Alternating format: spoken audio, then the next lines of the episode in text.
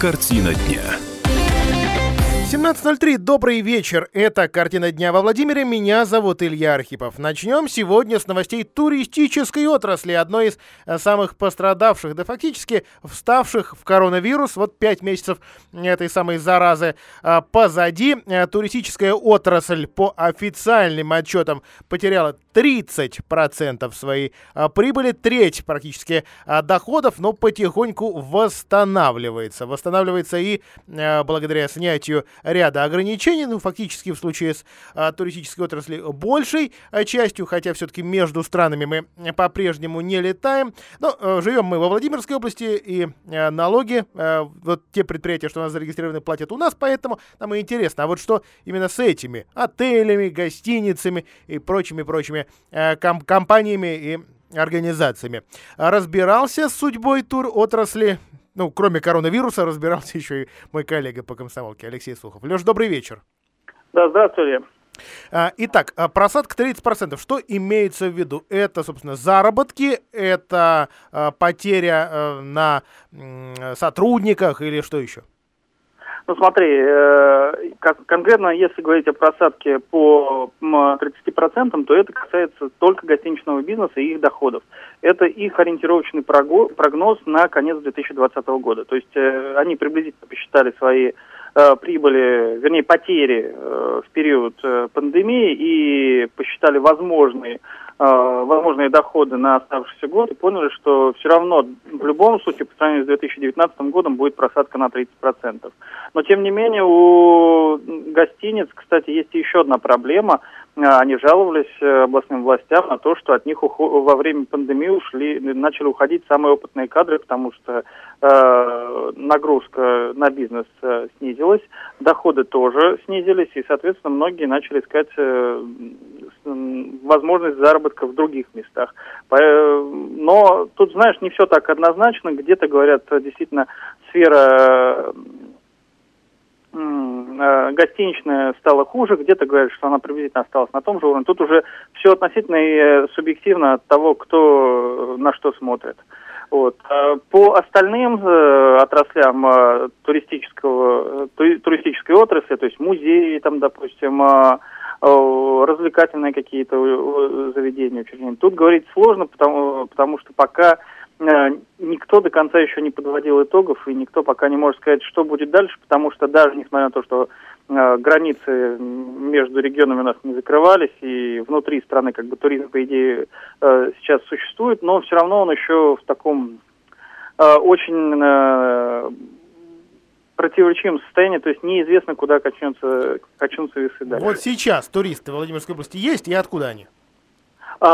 Есть, но пока нету такого большого наплыва, э, скажем так, э, по турам непосредственно. Очень много диких туристов, как говорят. То есть э, туристов, я сейчас вспомню, как это попозже вспомню слово, скажу. Так. Ну, в общем, туристов-экскурсантов, вот, вспомнил.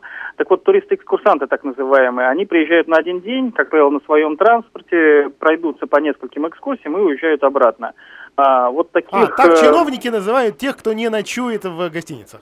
Да, да, да, да. И, собственно говоря, как всегда, э, и власти, и многие другие представители туристического бизнеса, бизнеса хотят переориентировать отрасль именно на тех, кто приезжает э, в регион на несколько дней, соответственно, ночует в гостиницах, бронирует номера. Лет 10 а, слышу про эти хотелки. Ну, вот интересно. Да, да, да. да. Ну, смотри, вот интересные цифры, допустим, по прошлому году. 7 миллионов у нас номеров э, в регионе считается по гостиницам. И при этом э, в целом они бронировались 700 тысяч раз именно по туристическому направлению. Ой, 700, э, да, 700 тысяч, да. То есть можешь почувствовать разницу в 10 раз меньше, чем возможно было. Каждый год областные власти а, называли какую-то громкую цифру, сколько туристов регион посетило, причем а, другие эксперты все той же отрасли отмечали, вы эти цифры, похоже, высасываете из пальца. А, итак, последний раз что 4 миллиона туристов, так сколько же в этом году? Или вот как раз здесь уже все будет по-честному? Никаких, ни, никаких псевдорекордов? Пока вообще цифр не называется. Да, пытались узнать э, мы у Алексея Цыганова, сколько же туристов ожидается по этому году. Он говорит, э, ну как можно что-то прогнозировать, даже еще, э, во-первых, год не закончился, во-вторых, э, учитывая, что 3-4 месяца выпало полностью, то есть ноль туристов было. Э, соответственно, говорить о каких-то цифрах э, пока еще сложно. Так, что касается проектов туристических э, громких во Владимирской области, э, по-моему, уже лет э, 6, как он, или, или, простите, 4 года, как в Владимирской области существует вообще непопулярный э, фестиваль Медовуха Фест. Но он продолжает проводиться, э, потому что, потому что команда Нынешнего губернатора по, какой-то причине решил от него не отказываться, но немножко поменять формат. Вот про провели уже первый, давай назовем его при Сипягинский медовуха фест в прошлом году, и такой же провал, такой же швах, что и э, при Светлане Орловой, инициаторе этого э, гастрофестиваля. Ну, понятно, э, тогдашнее руководство региона могло насмотреться в Европах, как там хорошо гуляют, как там хорошо отмечают, вот, и, и заразиться духом этого праздника, но вот почему-то перенести его на нашу землю не получается. А ну, что, что будет с медовухом фестом в этом году? Вообще он будет? А, в этом году вообще его не будет, э, он поставлен на паузу, и я так понимаю, что областные власти а, после прошлого года в легком э, э, недоумении или даже недовольстве, я бы сказал, от результатов. Поэтому не факт, что и дальше что-то будет. Тем не менее, окончательно точку или там крест ставить на этом фестивале пока тоже никто не собирается. Официально позиция звучит так. Медовуха фест у нас на паузе. А что вместо? Поставлено на паузу. Э, вместо пока ничего, и вместо этого, в принципе, областные власти планируют пере... поставить упор, э, сделать, сконцентрироваться на историко-познавательном туризме. То есть музеи, древние памятники. Ну, то есть то, что у нас всегда было раньше, даже, кстати, на пресс-конференции журналисты сказали, что ну, у нас всегда, у нас все одно и то же, мы уже давным-давно никого не удивляем. На что, э, опять же, Алексей Цыганов аргументировал, Венеция и Рим тоже уже столетия никого не удивляют, тем не менее туристов там меньше не становится. То есть дело не в памятниках и музеях, а в том, что, возможно, нет какой-то сопутствующей инфраструктуры. Но при этом когда я, я лично вот спросил о том, какая же сопутствующая развлекательная инфраструктура может появиться в Владимире, сказали, что, ну, и что под этим вообще подразумевается. Ну, сказали, что аквапарки какие-то, тематические мероприятия. Но я так понял, что конкретики пока, в том числе, допустим, появление аквапарка в Владимире потенциального, э, не, не планируется. Или же это планируется как-то кулуарно, но официально не называется. Возможно, знаешь, здесь какую-то роль сыграла та набережная э, у Клязьмы, с которой у нас э, Светлана Орлова много времени носилась. В итоге набережной, как ты понимаешь, нет. Может быть, поэтому не хотят э, еще каких-то громких заявлений делать, чтобы не выглядело это глупо. Вот еще раз поговорили о туризме. Э, Алексей Сухов, спасибо тебе большое. А, мой, мой коллега по комсомолке. Подробные материалы Алексея о тур отрасли ее состоянии на сайте kp.ru и в печатной версии комсомольской правды а, во Владимире. Ну, с Медовухов фестом действительно вышла история более чем неприятная, потому что его сдвигали последний раз на более позднее время, на ноябрьские праздники, а там, собственно, и так в выходные вроде бы, ну, погода подвела, потом уже счетная палата э, нашла э, проблемы в организации, а, то есть усмотрела признаки недобросовестного выбора поставщика. То есть одной, э, собственно, компании без конкурентов это все доверили. Аудиты пришли к выводу, что контракт нарушался по срокам, а по отчетности, с количеством, качеством тоже э, много чего нахимичили. То есть э, вы, выкинуто было 4,5 миллиона рублей. То есть вот эта часть неэффективной траты, так они озаглавлены в отчете счетной палаты. Остальные расходы были все-таки больше. Но а были ли они, то есть отбились ли они в итоге, это очень-очень большой вопрос. Так что Действительно, здесь тур отрасли можно только а, посочувствовать, но вот, во всяком случае, все мои знакомые работники туристической отрасли на свои рабочие места вернулись и сейчас, сейчас действительно в работе. Все и попробуй, по, попробуют их хотя бы на выходные застать. А, но э, давайте о другом. Счетная палата, уже упомянутая мной, региональная, признала неэффективной работу э, еще одной структуры, в общем, куда более серьезной для нас, Департамента здравоохранения, по э, привлечению кадров в медицину. Есть два процесса. Это попытка привлечь, и, в общем, она удается, новых медиков или вернуть старых медиков в отрасль, и отток. Отток на пенсию в частные организации, в более высокооплачиваемые регионы, я говорю о Москве, под, Подмосковье. Этот поток, без сомнения, выше, он, в общем, стирает, нивелирует результаты работы наших чиновников. Итак, э, есть у нас 9 направлений в так называемой подпрограмме развития здравоохранения. Э, а все они касаются привлечения кадров. И вот э, три из э, девяти, по мнению аудиторов, как раз и проблемные.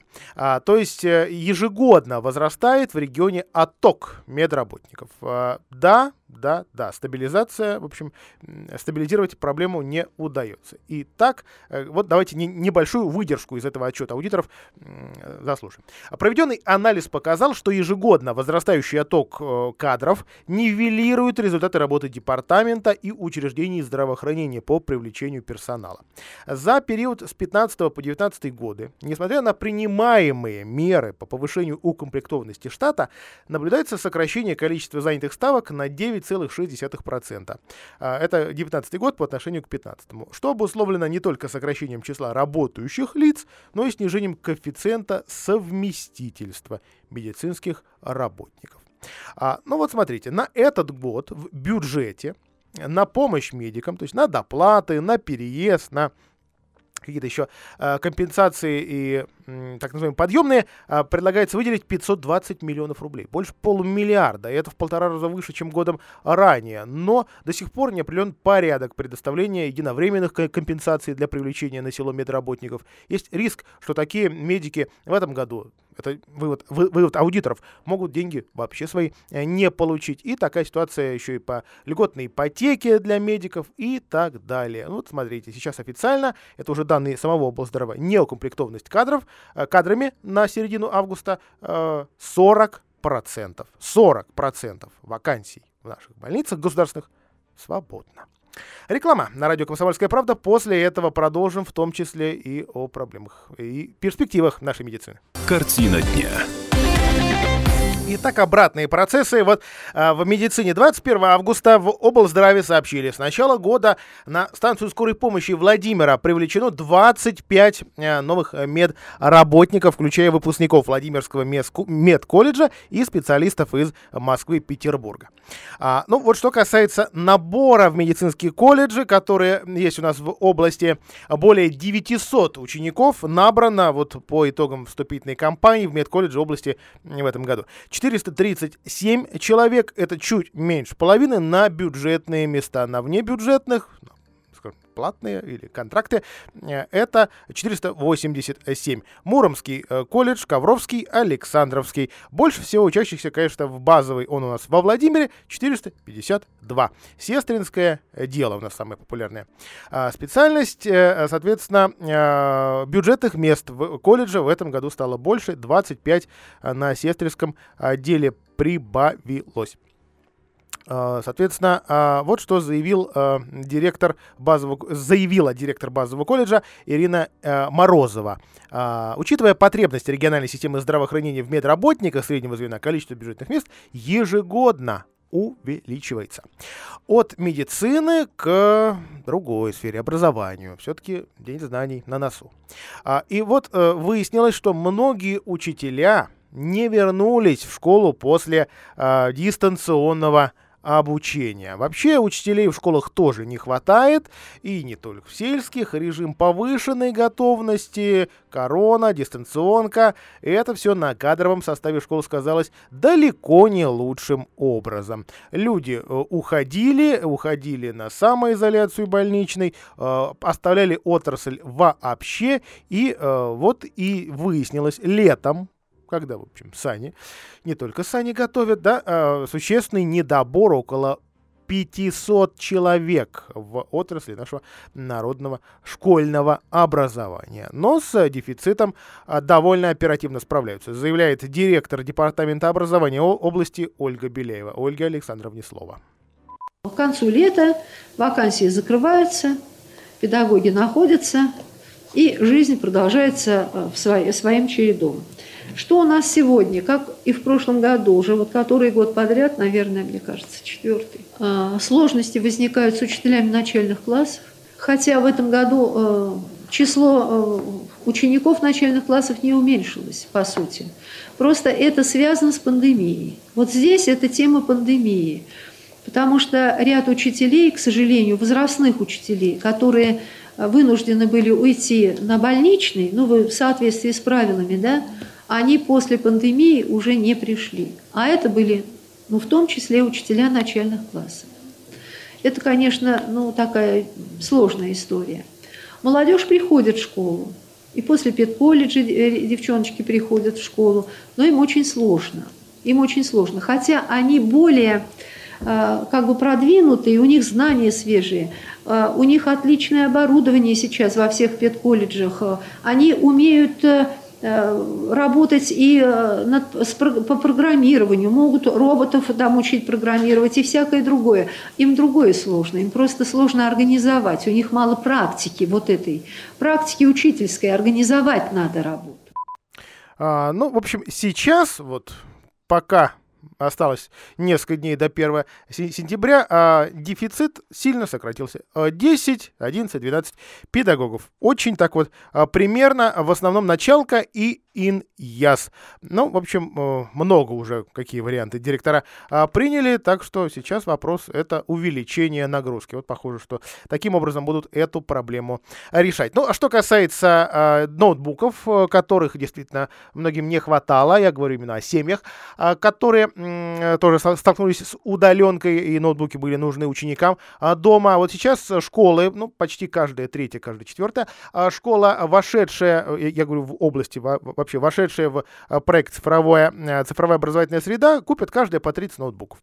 А, использовать их будут и в рамках образовательного процесса внутри школы, и, соответственно, есть какие-то варианты по поводу дополнительного образования, в случае, если придется таки после 1 сентября уходить на дистанционку. Да, тут все очень неточно, и поэтому. Готовятся а, к разным неприятным моментам. Готовятся им и в, к ним и в Коврове, где, э, ну, в Коврове много в чем стараются успеть. И много за, зачем следить. Вот сейчас в городе оружейников будут усиливать контроль за соблюдением масочного режима. Ну, не секрет, а, а, как-то расслабились мы с вами а, на начале шестого месяца всей этой заразы. Маски много где не носим, или даже если в официальных учреждениях висит табличка «пожалуйста, наденьте», там уже внутри никто, собственно, этим не заморачивается. И вот Андрей Наумов, время исполняющий обязанности главы Коврова, на заседании оперативного штаба по предупреждению завоза и распространения коронавируса заявил, что будут усиливать контроль за соблюдением масочного режима, проводить рейды будут в первую очередь потому, что учебный год. То есть людей будет много в общественных местах, меры профилактики нужно усиливать. Рейды пройдут в магазинах и общественном транспорте. Будут ли штрафовать, неизвестно. Но всю информацию направят губернатору Владимиру Сипягину. С какой целью, тоже неизвестно. А почему такое внимание, собственно, к коронавирусу? Дело в том, что число заболевших, а, я говорю именно о короне, уже месяц, а, ровно месяц превышает количество выздоровевших во Владимирской области. То есть ежедневный прирост инфицированных на сегодня 26 а, больше числа пациентов, которые выздоровели официально и закрыли больничные. Да, с этим, с этим как раз данные иногда запаздывают. Вот сегодня, соответственно, у нас 26, э, диагноз э, у сняли, то есть вы, выписано 17. То есть число активных носителей вируса и сегодня подросло. Вот на день сегодняшний 592 а, человека. И вы знаете, в этом смысле, а также по, по общему относительному числу тех, кто, а, увы, с коронавирусом справиться не смог, в общем, наша область не на лучшем месте. Но всего у нас диагнозов положительных было 6185 и уже 5400 числится в абсолютно выздоровевшими. 193 человека э, осложнения не пережили за сутки. В регионе вот у нас нет новых случаев смерти от опасного а, вируса. Э, и вот как-то последние дни тоже эта цифра слава богу, не поднимается. А, что касается истории с обманутыми дольщиками в коммунаре, там больше двух лет, ну, кто-то считает, что даже уже 4 года люди не могут въехать в новый красивый прекрасный дом, потому что он выше на, на 2 этажа, то есть на 11 метров, чем положено из-за охранной зоны, очень близко к, коммунар, к нашим историческим соборам. А, вот обманутых дольщиков снова собрали в Белом доме вместе с губернатором и ознакомили с дорожными картами, любят чиновники это слово, проще говоря, с тремя вариантами развития событий и ввода в эксплуатацию этого многострадального и многоквартирного, но симпатичного дома. Вариант первый. Внести изменения в проект охранной зоны, узаконить два лишних этажа. Вариант второй похожий. Доработка утверждения проекта объединенной охранной зоны, то есть, проще говоря, одни предлагают э, только для этого дома изменить документ, другие во вообще для коммунара. Ну и, наконец, третий, выдать компенсации и, соответственно, спилить лишние этажи. А если э, других вариантов не появится, то на такой исход событий, по некоторым данным, э, согласны около 80%. А первые два варианта просто очень долгие. Они будут тянуться минимум год, то есть еще год люди точно не въедут. Э, соответственно, э, снимают люди жилье, ну, кто-то, на, наверное, не захочет.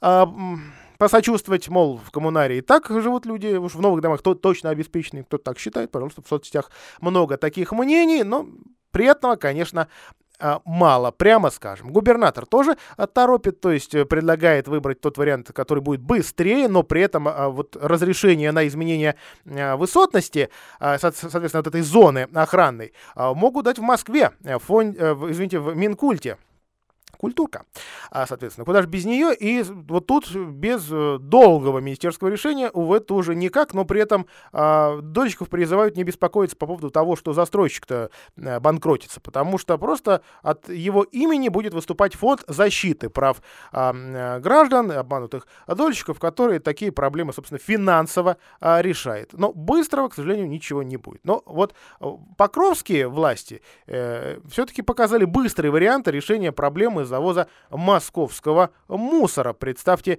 э, себе, э, из Петушинского района вот сейчас э, публикуются кадры, власти просто перекопали дорогу к закрытой местной свалке, куда вовсю прут московские мусоровозы. Ну, если не прут, то вываливают мусор где ни попадя. К сожалению, вот такая проблема есть сейчас в этом районе. Ну и не только, в, во всех под, подмосковных районах. Еще одна хорошая новость, прежде чем уйдем а, на новости. Девочку, которую подкинули в этом году к родильному дому номер два во Владимире в кусты, удочерили. Она здорова, слава богу, у нее полноценная владимирская семья, чувствует себя хорошо. Об этом сегодня в телефонном разговоре перед эфиром рассказал мне уполномоченный по правам ребенка во Владимирской области э, Геннадий Прохорчев. А после короткой рекламы в нашей студии э, Э, один из основателей, да, собственно, бессменный, э, э, участник Общества за защиту прав потребителей «Народный контроль» Алексей Смирнов. С ним заглянем в информационную повестку дня. Картина дня.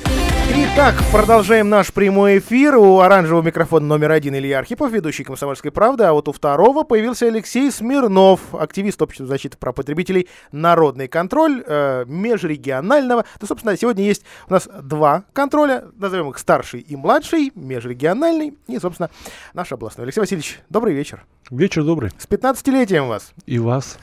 Ну, действительно, путь большой, и благодаря э, и поддержке средств массовой информации, и президентским грантам вас знают, ну и, конечно, тем э, проектам реальной защиты, реальных потребителей, реальных жителей Владимирской области. Где-то это вот одна семья или отдельно где-то человек, где-то огромное количество э, жителей, потому что вы э, судились и по поводу 13-х квитанций во Владимирской области, ну, говорить о том, исчезли они или нет, тут можно долго. Для меня лично самое громкое дело, вот я тут попытался в своей памяти, в своих архивах покопаться, самое громкое дело, ну, или самое дорогое дело, вот, по помимо 13-й квитанции, это было дело миллион для мегафона. Давайте вспомним, что это было такое.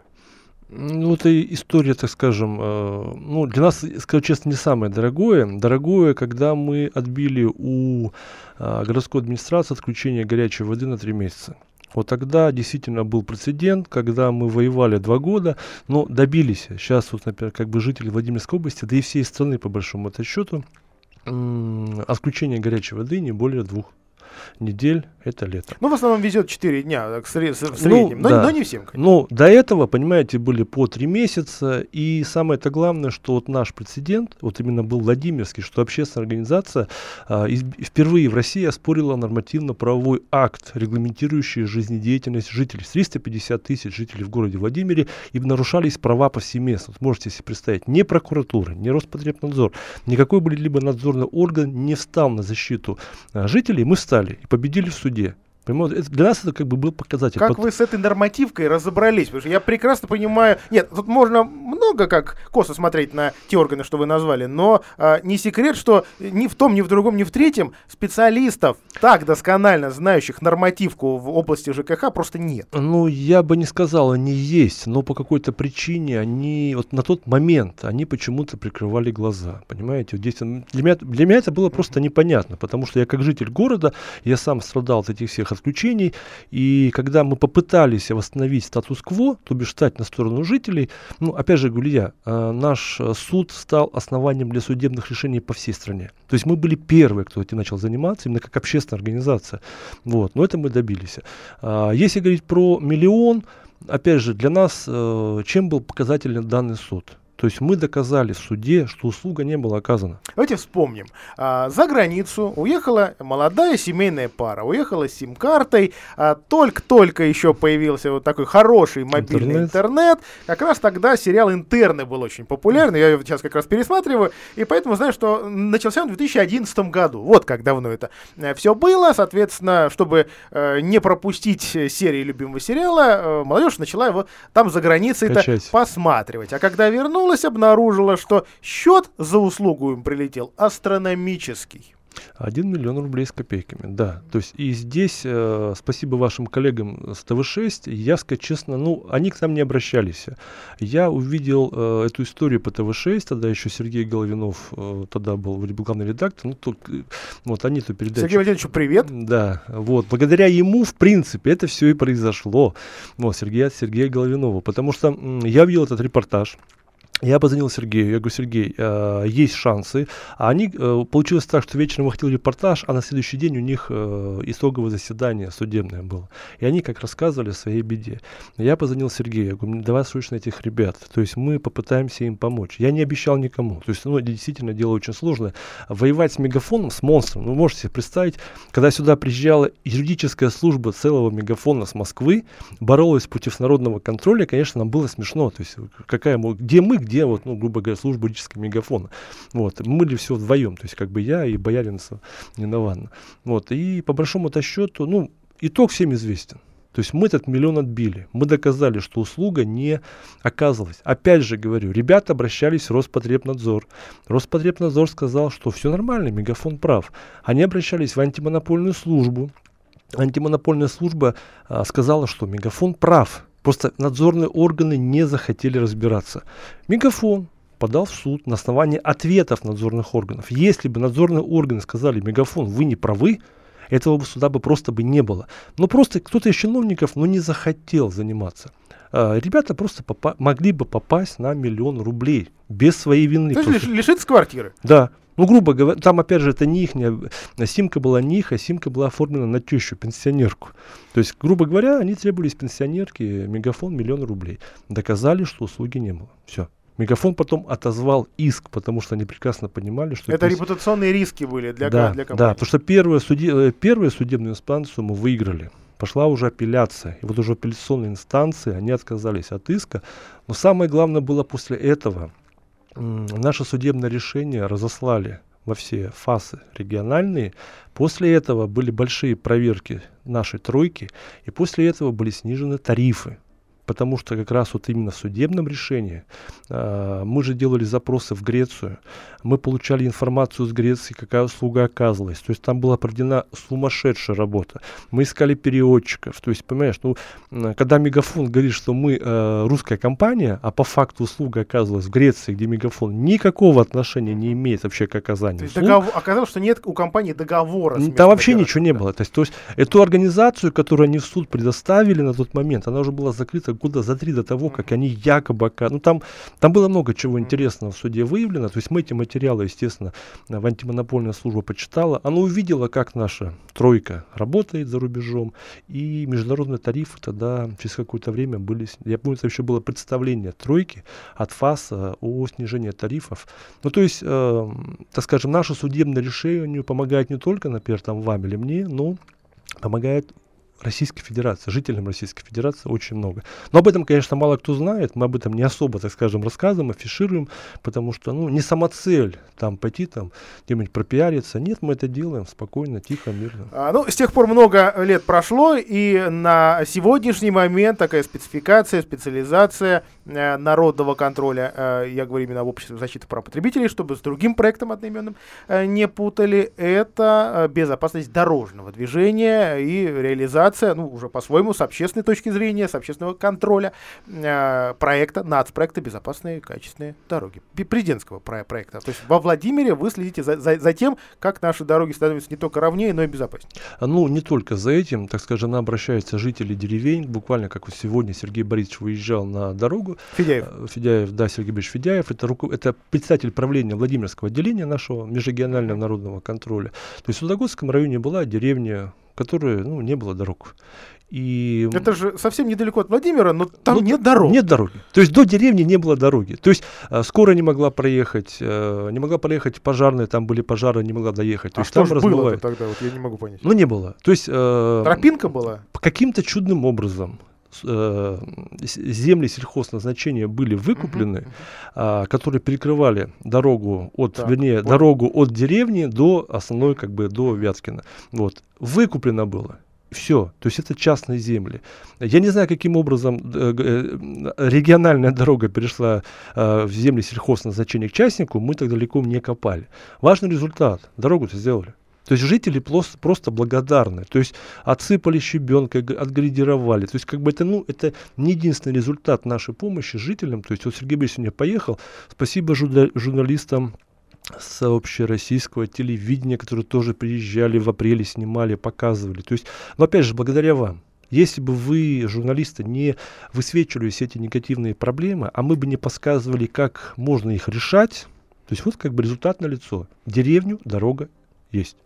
Так, ну давайте о все-таки конкретных именно владимирских примерах. Первое, с чего я помню, начались ваши изыскания на наших дорогах, это с, с палки, которую владимирские журналисты прозвали выбойномером, э, и с люксомера или люксометром, люксометр, да, люксометр, да. боюсь ошибиться, это прибор, который показывает освещенность, освещенность. на дорогах. Как раз э, во Владимире заработал так называемый энергосервисный контракт, то есть стали натриевые светильники менять на э, современные якобы, на экономные светильники, диодные светильники, и владимирцы обнаружили, что стало у нас темновато. С тех пор все-таки в городе стало светлее. Ну, э, в прошлом году, если ты помнишь, мы как раз прошлись по дорогам, которые были созданы, вернее, отремонтированы по национальному проекту. Так.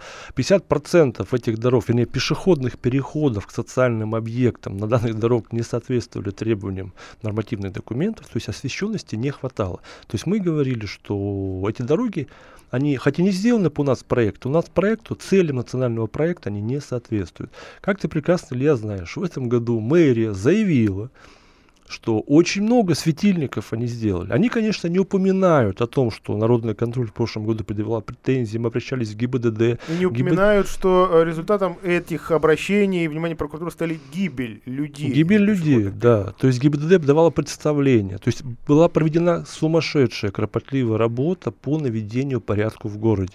И потихоньку мы это видим, что это происходит.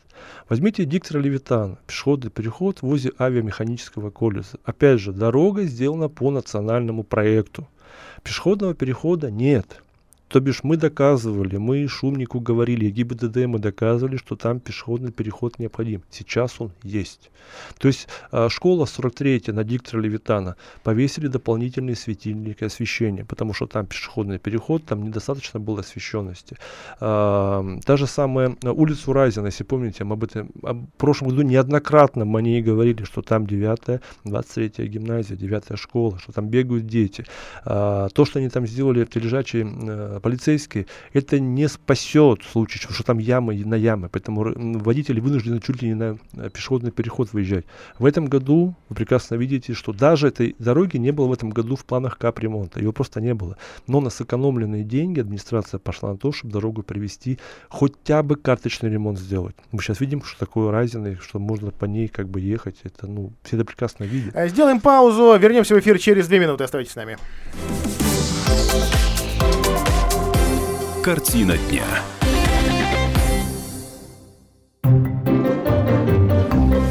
Реклама. Можно ли лечить зубы в период эпидемии? Нужно!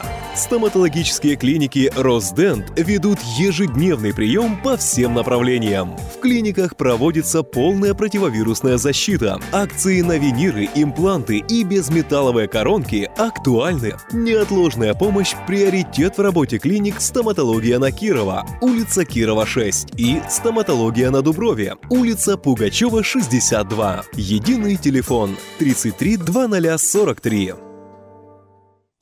Так звучит плохая крыша во время дождя. Так звучит плохая и дорогая крыша. А так звучат ваши переговоры с нерадивым продавцом, поставившим вам плохую и дорогую крышу. Хватит переплачивать и тратить нервы. Влад Металл Профиль, единственный производитель в городе, быстро в удобные сроки сделает и доставит металлочерепицу и профлист по размеру заказчика. Любые цвета. Влад Металл Профиль, сайдинг, водосточка и аксессуары для кровли и забора. Приезжай. РТС, дом 32. Звони 42 44 44. Влад Металл Профиль. Наша крыша не едет. Знаменитая муромская ясновидящая Елена Ярикова, руководитель медицинской клиники Елена Медклиник, кандидат психологических наук, лауреат международной премии «Профессия жизнь». Секрет моего успеха – безграничной и искренней любви к людям – просто люблю. Запись на прием к муромской ясновидящей Елене во Владимире и Муроме по телефону 8 920 621 55 43. 8 920 621 55 43. Информация о противопоказаниях на приеме у врача. Телефон рекламной службы во Владимире 44 1200.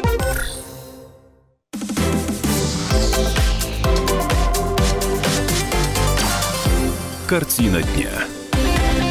15 лет обществу защиты прав потребителей «Народный контроль». И один из его лидеров Алексей Смирнов у нас в студии. Алексей Васильевич, ну и э, огромная работа, конечно, проделана по э, улучшению качества топлива, автомобильного топлива во Владимирской области. Это вы, а не предыдущий губернатор, э, боролись с печным, судовым и прочим и А-92, и А-95 э, на владимирских заправках. А, ну, бренды неприятные, прям скажем, исчезли э, с многих дорог. Ну, можно ли сказать, что теперь э, вообще нет таких э, заправок, где у нас вот то самое ослиное.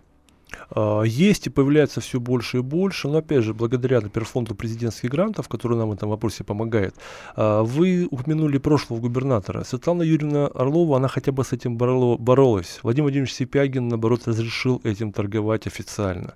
А куда мы только не обращались, и в департамент, уже и в Росстандарт. Я говорю, то, что вы официально разрешили торговать в Владимирской области тем, вот чем вот у нас вот как бы всем этим плохим. Да, мы сейчас, вот я на прошлой неделе ездил в Нижний Новгород, я видел, что, например, Нижегородская трасса уже идет засилье.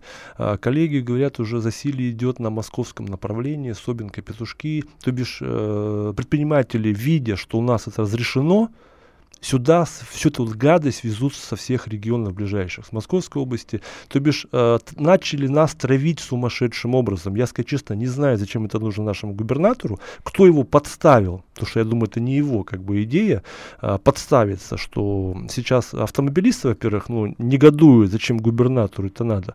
А во-вторых, сложилось неконкурентная ситуация, когда бизнес Владимирский, который хочет торговать честно, он честно торговать не может, потому что рядышком находится иногородний бизнес, это в основном иногородцы, uh-huh.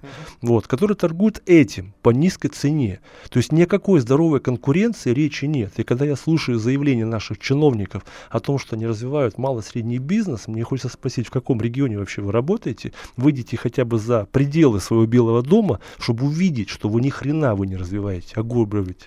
А, ну, у нас, э, во всяком случае, как бренд исчезла крупная сеть заправок. Ну, ну, ну, упоминать не хочется, но не будем. кто 17 мгновений весны смотрел, вот, вот одна из тех э, фамилий. А что с этой сетью? А, она распалась, но эти лица никуда не делись. Начнем Они на предвыборных плакатах. А, сейчас, да, я не буду называть фамилии, но одного из этих кандидатов в депутаты, который является э, семейный бизнес, так скажем, это у него, э, в Юрьев-Польском районе, мы выявили, что он торгует некачественными нефтепродуктами. Росстандарт провел внеплановую проверку, подтвердил, что в Юрьев-Польском-то он, этот депутат в кандидаты Горсовета Владимирска, торгует некачественными нефтепродуктами, и штраф штраф у него будет минимум 500 тысяч рублей. Ну, посмотрим, победит или нет. Может, и отработает. Алексей Васильевич, огромное вам спасибо, что заглянули спасибо к нам в эфир. С 15-летием вас спасибо. держите знамя. Все так же высоко. Ну, а завершить наш эфир хочу новостями культурными. Прямо сейчас переносимся в Суздаль, где начинаются съемки нового э, теле или кино, ну, скорее все-таки теле э, проекта для э, ТНТ. На связи с нами корреспондент в Суздале Александр Мещеряков. Саш, добрый вечер.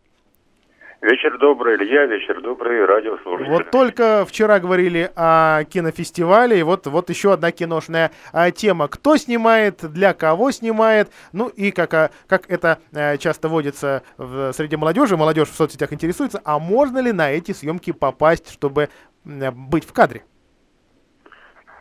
Так, ну, информация очень скудная, вот, потому что... М- даже попав на страничку главного актера этого сериала Романа Курцева, мы его знаем по сериалам «Фитнес», «Я худею», «Гуляй, Вася», такой прокачанный молодой мужчина, вот, по-любому он связан контрактом, где запрещено что-то разглашать, кроме названия. Вот, э, это сериал э, «Легенда», жанр спортивная драма, а не спортивный боевик, как э, можно увидеть кое-где в интернете. Вот, а он играет в главной роли, играет э, спортсмена э, бойца по версии UFC. Вот, э, снимать будут в Суздале всего пять дней.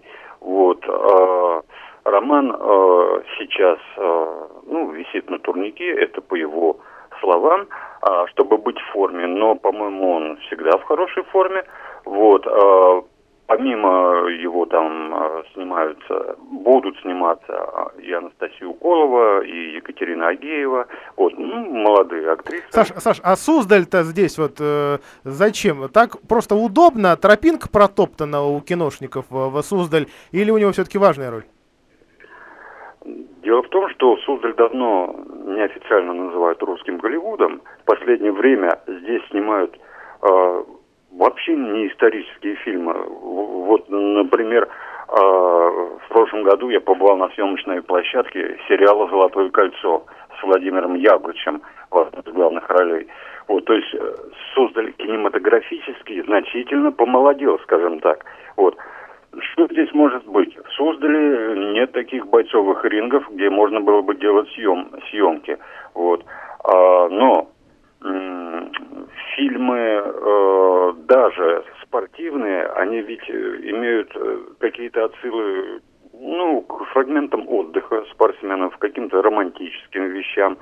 Вот. Э, просто я не представляю, в какой локации Суздаля можно снимать поединки по версии UFC. Просто круто. Да, Саш, давай с тобой перенесемся от поединков э, к э, новостям музыкальным, э, потому что в этом году все-таки у нас состоится замечательный фестиваль «Альма-Матер», фестиваль Дениса Мацуева. А, да, а ограничения так или иначе накладывались, потому что корона, потому что сама школа талантов, новые имена, она в общем, в этом году не состоялась в привычном а, формате. А, вот что же мы в конце концов увидим 30 и 31 августа в Суздале? А то, скорее, кого, кого услышим?